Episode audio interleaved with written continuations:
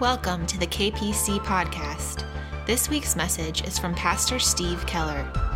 All right, well, uh, happy post Thanksgiving and pre Christmas.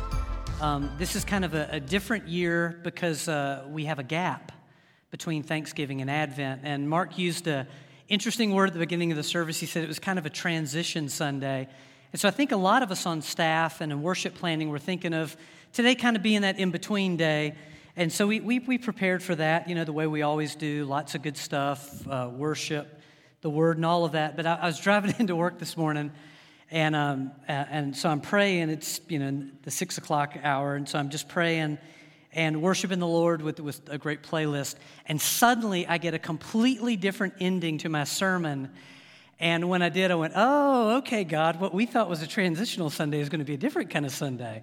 And I wasn't surprised to see the Lord just go before us in worship um, and just, just move in the way He did. And so I want to pray for us. And um, I, will tell you up front, I'm just going to pray that today we would really have ears to hear, eyes to see, and hearts to respond because I don't think the Lord's done yet today. So um, hopefully that'll whet your appetite for some more. Father, thank you for today. God, we love you. And we thank you that you're the living God. Um, some of us grew up in religious contexts where uh, maybe everything was scripted. And Father, you're just good to honor the script when we even do that, when it's your word and worship. And yet, Lord, you, you are the living God. And this thing is personal to you. This is personal. And you want to meet each person. You want to move on each person. And so, Lord, I, I love that what we would call a transitional Sunday, uh, you would call a, a mountaintop of meeting with you. And so, God, we just open our hearts to you today. We thank you for who you are.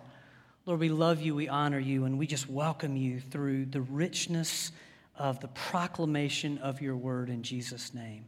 Amen. All right, friends, well, thank you to our pre Advent service. Um, with Advent starting next week. And we say this every year, but in case you don't know, Advent is a very simple, uh, simple term. It just means the coming of something or someone important. Now, that's the general uh, definition of Advent. Everything changes, though, when you put a the in front of Advent, okay? Because when we're talking about the Advent, that marks the arrival of Jesus Christ on the face of the earth 2,000 years ago, okay? So the Advent is the coming or the arrival of the most important person ever in human history, whose coming changes everything for everyone forever. Okay? I know it's thrilling stuff, isn't it? But it, it's amazing. Okay? So, so something like that, a claim that big, ought to come with some evidence. Okay? So this morning, I would like to submit into evidence as a testimony of Jesus Christ the entire Old Testament to start with. Okay? And yes, and here's what I'm going to do. Uh, to be faithful to it, I'm going to read for you now the Old Testament in its entirety. Are y'all ready? Nathan and Noah on the, on the second row just said, Yes, my dream has come true. No, I'm not going to do that, okay? But I do submit all 929 chapters of the, of the Old Testament, all 39 books, and in my wife's Bible, all 900 pages of the Old Testament. All right? Uh, we'll start off with scriptures. There are so many Old Testament scriptures, and I mean from way, way back all the way through, that tell us that Jesus Christ is the one. Okay, I'll, I'll give you a few of them. Like Genesis 3:15, the very first that jumps out, right after the fall of mankind. Okay, and by the fall I mean mankind fell away from God and we fell into sin. But right at that moment, God speaks to Eve, and He makes a promise to her, and the promise is this that a male descendant coming from her will one day crush the devil. Okay? He will destroy the devil and, and he will completely win out over evil. All right, that's the start in the Old Testament. We have Genesis 12:3, where we read that this coming one, this Advent figure, this coming one will be an eternal blessing for all the nations. We have Numbers 24 17, which says that a star will come out of Jacob and a scepter will rise in Israel. We've got Deuteronomy 18 15. This coming Messiah will be a prophet, and Psalm 72, he will also be a king. We've got Job 33 23 through 28, where this Messiah is called both an angel of God and a mediator. Uh, we've got 1 Samuel 2, 1 through 10. He is the anointed one. 1 Samuel 2, 35 through 36. He is the faithful priest. We've got Psalm 69, 22, 16, 109, and 118, which all tell us that this coming one will be rejected, he will be betrayed, he will die, but he will be resurrected back to life. We've got Psalm 2, Psalm 68, Psalm 72, and Psalm 110, which tell us that he will come as conqueror and he will come as God's enthroned ruler and God's king. And you know what all those scriptures are? Those are all just appetizers, okay? Those are Old Testament appetizers. There are so many more scriptures in the Old Testament that prophesy. What does prophesy mean? They are telling us exactly what this anointed one, this Advent one, is going to be about years before he comes. Isaiah alone, 700 years before the Messiah comes, here he is in full detail. And then we have all the Old Testament prophets. Now, the Old Testament prophets have a lot of different things to say. There's a lot of different action with the Old Testament prophets, but do you know what they are all doing in unison? Every Old Testament prophet is pointing. They are pointing to Jesus Christ. They are pointing to the coming Messiah. Isaiah says in Psalm 17 14 that the Messiah will be born of a virgin. He says in 53, 6 and 12 that he will suffer for the sins of the world. And then in 53, 9, Isaiah prophesies that he will be killed with wicked ones and he will be buried with the rich one. How specific is that? Micah prophesies in 5 2 that the Messiah's birthplace will be Bethlehem. Bethlehem of all places. Um, he says in 3 1, he alludes to John the Baptist who will come and he will be a forerunner of the Messiah. He will be the last prophet to come. Zechariah says in 9, 9, and 10 that he will enter Jerusalem as rejoicing crowds shout, Hosanna. Uh, he also prophesies in 12:10 that the Messiah's side will later be pierced, which seems very obscure at the time until we have the cross, where what happens? The Messiah's side is pierced. David predicts in Psalm 69:25 that the Messiah will be betrayed by one of his own. But then Daniel says, and we're still waiting on this one, that he will return to earth a second time in 713, and he will rule in the city of Jerusalem as the King of Kings. And again, I could go a whole lot longer with a whole lot more prophets. But, guys, all of these verses and all of these prophets, through them, you know what we see about the Old Testament? That despite many themes in the Old Testament, the Old Testament is all about Jesus Christ. That, that's one of the reasons why, not just because we're a Reformed church, but because we're a Christian church, that's why we don't leave the Old Testament behind. You know, we don't say, forget the old, let's go with the new. It's all about Jesus as well. All the people, all the places, all the events after Genesis 3:14 point to Jesus Christ the Messiah. So in other words, the Old Testament stories, all of them are just telling us one story about our Lord. But here's the problem, a little problem. Then the Old Testament ends, okay? So it wraps up, and for a little while, it's kind of like a blackout in World War II London. Suddenly, after all of this promise, after all of these prophets, after all of these scriptures pointing to Jesus, everything goes dark. It gets eerily quiet. And here's why because the Old Testament ends and the messianic prophets, uh, the, the uh, messianic promises, they're unfulfilled. Salvation is still out there. It's, it's out there in the wind. It's be, still beyond everybody's reach, beyond their fingertips. The promised child, Jesus Christ, has not come. The world that's waiting is still is, it's spiritually upside down. Abraham's uh, descendants still have no blessing.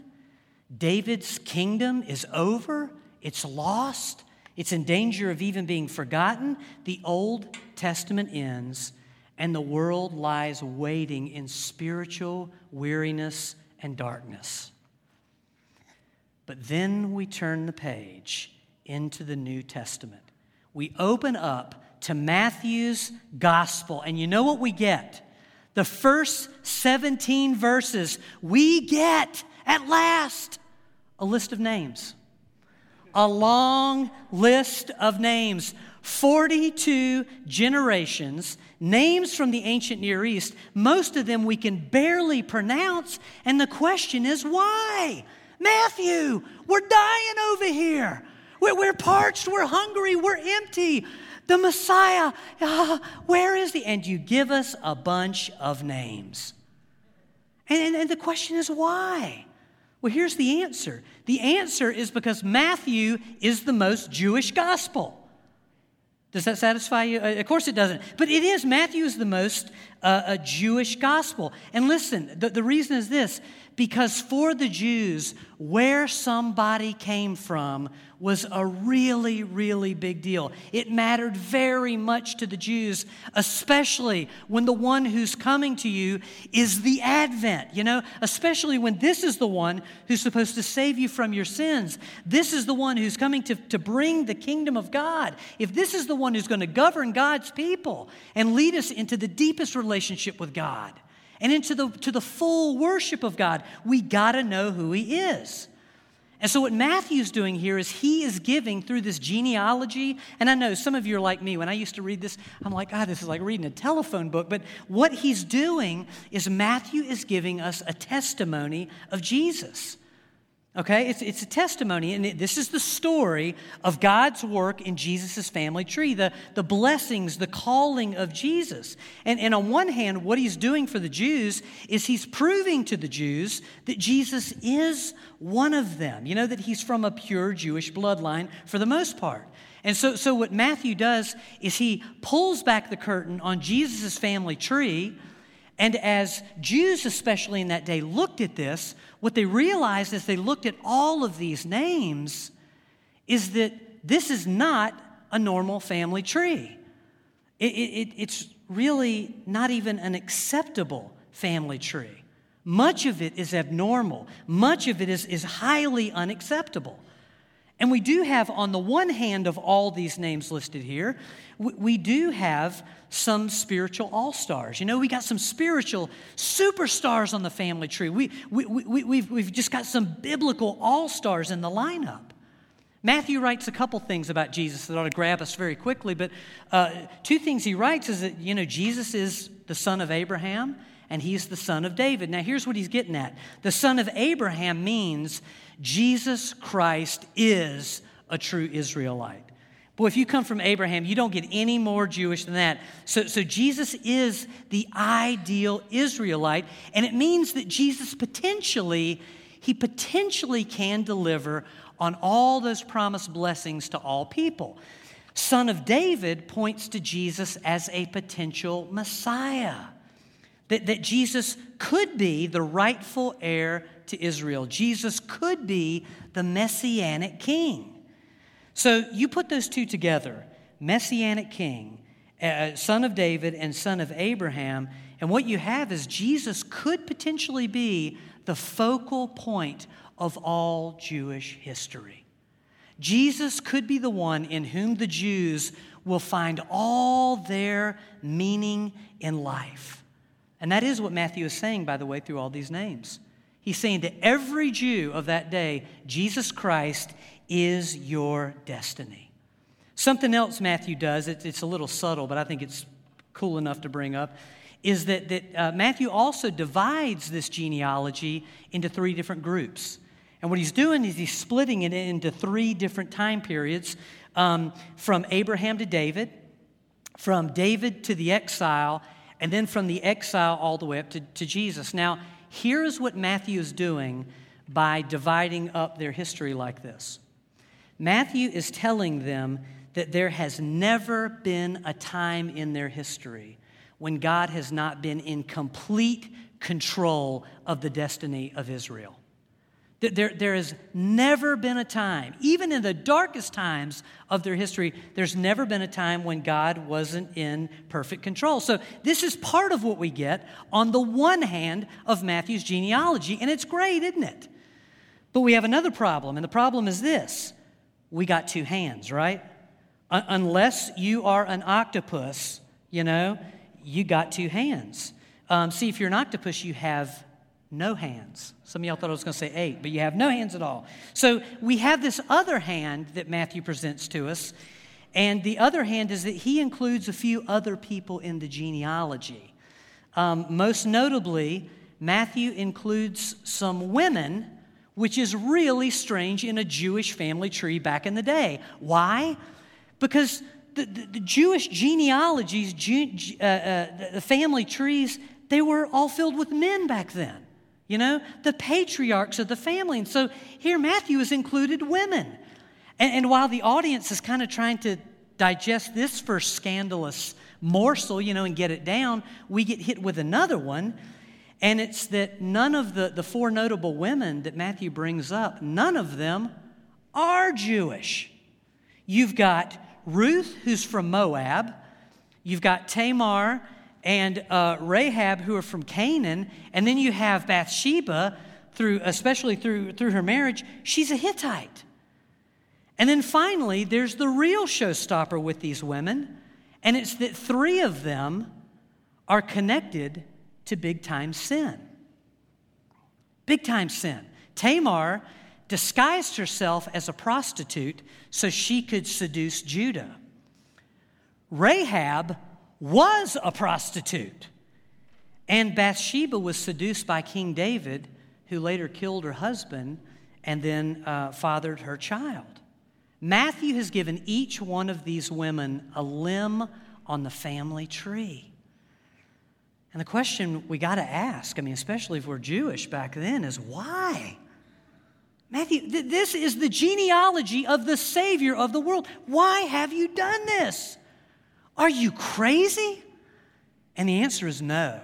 Matthew is making the most glorious, wonderful point to anyone who will ever read this. And what he's saying is look, on the one hand, while Jesus Christ is the son of Abraham, and he is the son of David, and he is the son of God, Jesus Christ is also the son of man. Jesus is also from flesh and blood. He is God, but He's also a human being. You know what that means in even plainer language?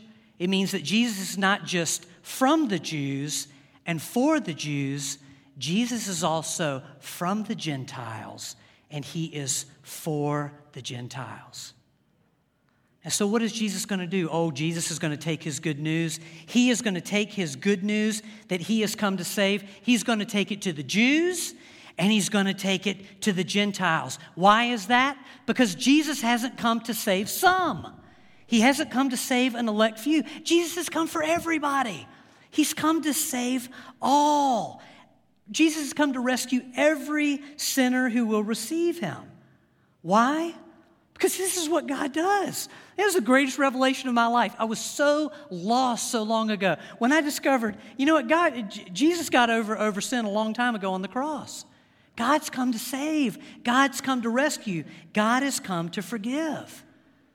Especially sinners who feel marginalized and on the outside and scandalized by sin.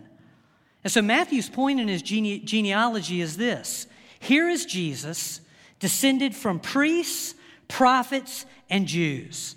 Here is Jesus descended from patriarchs and kings. And all of his Jewish ancestors on there, those heavyweights we talked about, all of them stir up the most wonderful, ancient memories of what God has done.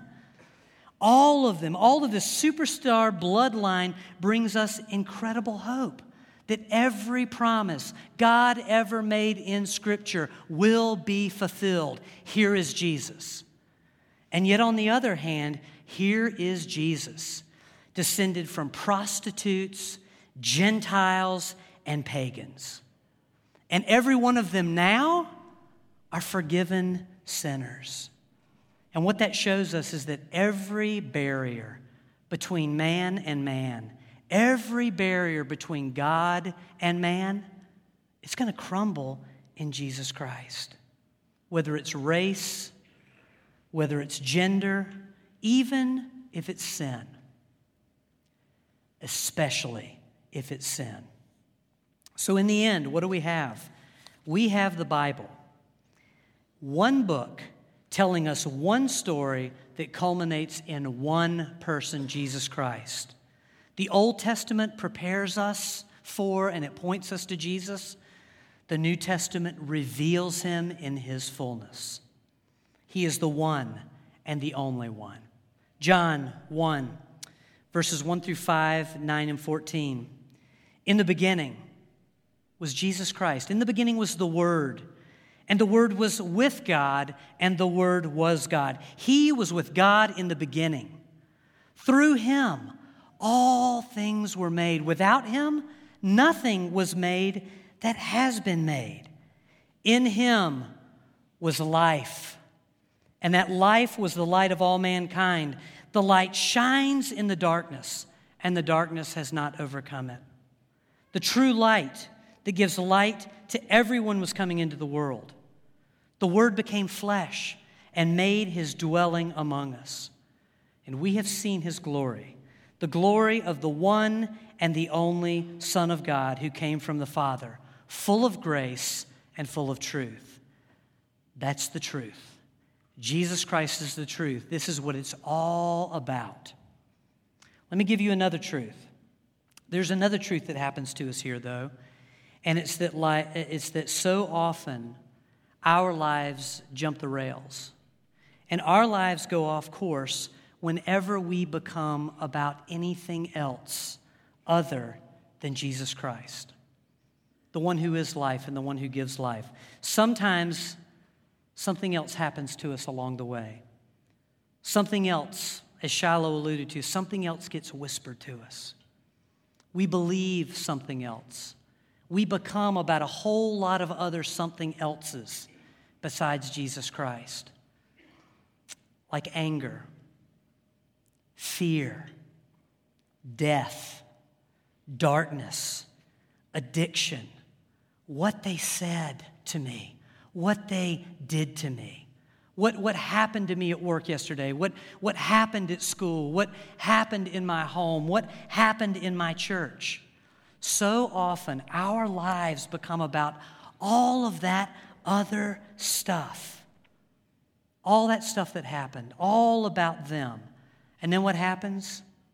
Life becomes all about me instead of him.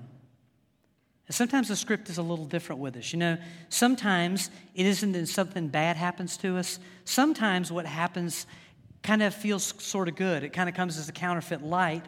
And it's that sometimes in life we get full of something else.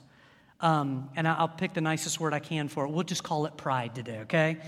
But somehow our lives become about, sometimes our lives become about my intellect, you know, uh, my career, my talents, my accomplishments, my goodness, my bank account. So often, life can become about all of that instead. And then the same thing happens, though. It ends up at the same dead end. Life then becomes all about me. But the truth, again, from all of Scripture and all of history is that real life is about none of that stuff. Not all the stuff we gain, not all the stuff that happens to us. Again, it's John chapter 1, verses 4 and 5, that in him Jesus Christ is life. And that life is the light of all mankind. His light shines in our darkness, and our darkness cannot conquer his light. It can't overcome it, it can't quench it. The true light that gives light to everyone has come into the world. Folks, Jesus Christ has come to set us free from everything else. All those something else's in our life, in our minds, all of those chains, Jesus Christ has come to set us free from all of it. To experience Him, to encounter Him, is to be set free. So here's what we're going to do this Advent season. We're going to do something a little different. Um, we are going to take a deep dive into freedom this Advent season. Um, yeah, I'm with you there.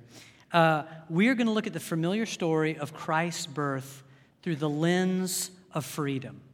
We're going to focus on four ways in the four weeks of Advent, four ways that Jesus Christ comes to make us free. And we're going to call you and we're going to call me into that freedom, okay? So uh, there's a movement that started, just so you know, a few years ago with just a couple of churches. It's called the Advent Conspiracy. And what happened was um, a few churches somewhere in the U.S. said, man, Advent has really gotten tired. Um, we, are, we have fallen into a rut. So they banded together to try and flip the script on Advent. And this has grown tremendously over the years. I just heard about it this year. So I'm going to introduce you to the Advent conspiracy, and we'll take off with it next week. So if you will roll that film back there, it's only three minutes long. So for the next four weeks, we're going to see how Jesus Christ came to uh, set us free to worship fully, to spend less, to, to give more, and to love all. And I know uh, that may sound a lot like the KPC vision. It basically is. So get ready for it. Um, but, but I just want to end with this. I want to say the reason we're doing this is, is not because Jesus is the reason for the season. That is not why we're doing the Advent conspiracy. It's, uh, it's because Jesus is the reason for everything. Um, all of human history points to him, everything revolves around him. Your life, my life, it only finds meaning in him. And I'll go ahead and say this life without him is a waste. Some of us have lived that out. We know life without him is is a waste. So if, if you are here today and you don't know Jesus Christ, you came in and you're like, not in relationship, today is a great day to just change that. Don't, don't leave here w- without Jesus Christ. Um, you know, let us share with you if, you if, if you need to talk a little more. Let, let us share our story. Let us pray with you. You don't need us, though. You can also receive Him right where you are. Come to Christ or come back to Christ. I think, though, that the truth of it is that most of in this room, most of us in this room do know Jesus. But as we were talking about all those something else's, there's a whole lot of something else in our lives besides Jesus. I know this week I've been doing that, just going, Lord, I see this something else. I see that something else. This is you, or it's, it's just really polluted. And so we, Shiloh opened up the front earlier as a prophetic sign. She didn't know it. Uh, we opened up the, the, she invited y'all to the front earlier, and that was just a warm up for the end of the service. If, uh, if you're just, if you feel the need to walk away from those something else's, why don't you do it physically? Um, and, and, let that unlock that for you spiritually. We're going to end in a worship song, not a lot of wild fanfare. We're going to end in worship. We would invite you to come down front and, and just release anything else that's in the way, anything else that's got you a little darkened, a little down, anything that's got you distracted. Jesus Christ, He's everything. He is the one and the only. Apart from Him, there, there really isn't much else. There really is nothing else. So, why don't we enter in this Advent season? Let's kick it off a week before Advent by just saying, Lord, here we are, everything that we are. And the great thing about God is that He'll reorient that. You know, some of you will make a declaration, you'll come up front today, you'll leave it all behind, and by the end of the day, you might find out that you kind of slid back a little bit. It's okay. The grace of God is in your life to work things out, to make you new. We are, we are being saved along the way. God is, Jesus has started a good work in us that, that He's going to perfect. Let this be a step in that direction, okay? Let me just, I'll say a quick prayer and we'll just open the front, we'll worship, and then I'll close us out. Is that good, Shy and Hayden? Okay. Oh, God, we love you. And Lord, I, I've wasted so much of my life being held back, worrying about what somebody else thinks, um, trying to save face, to be strong, to keep my position. And uh, Lord God, the, the spiritual life is about surrender to you. Jesus, you are the one and the only. And we need you. period. We just need you. And so we now want to respond to you, Lord. We, we, we want to leave all of our idols, our fears, our worries, our uh, baggage, our past behind us, and press on to what lies ahead life and life abundant in you. God, make this be an, an incredible advent for us. Just a season that begins the rest of our lives, a season that doesn't end um, New Year's Eve, but oh, just that kicks off everything for the rest of our days. In Jesus' name, thank you for these moments of worship. Holy Spirit, draw us up. In Christ's name. Thank you for listening to the KPC podcast. For more messages and information, visit kpc.org.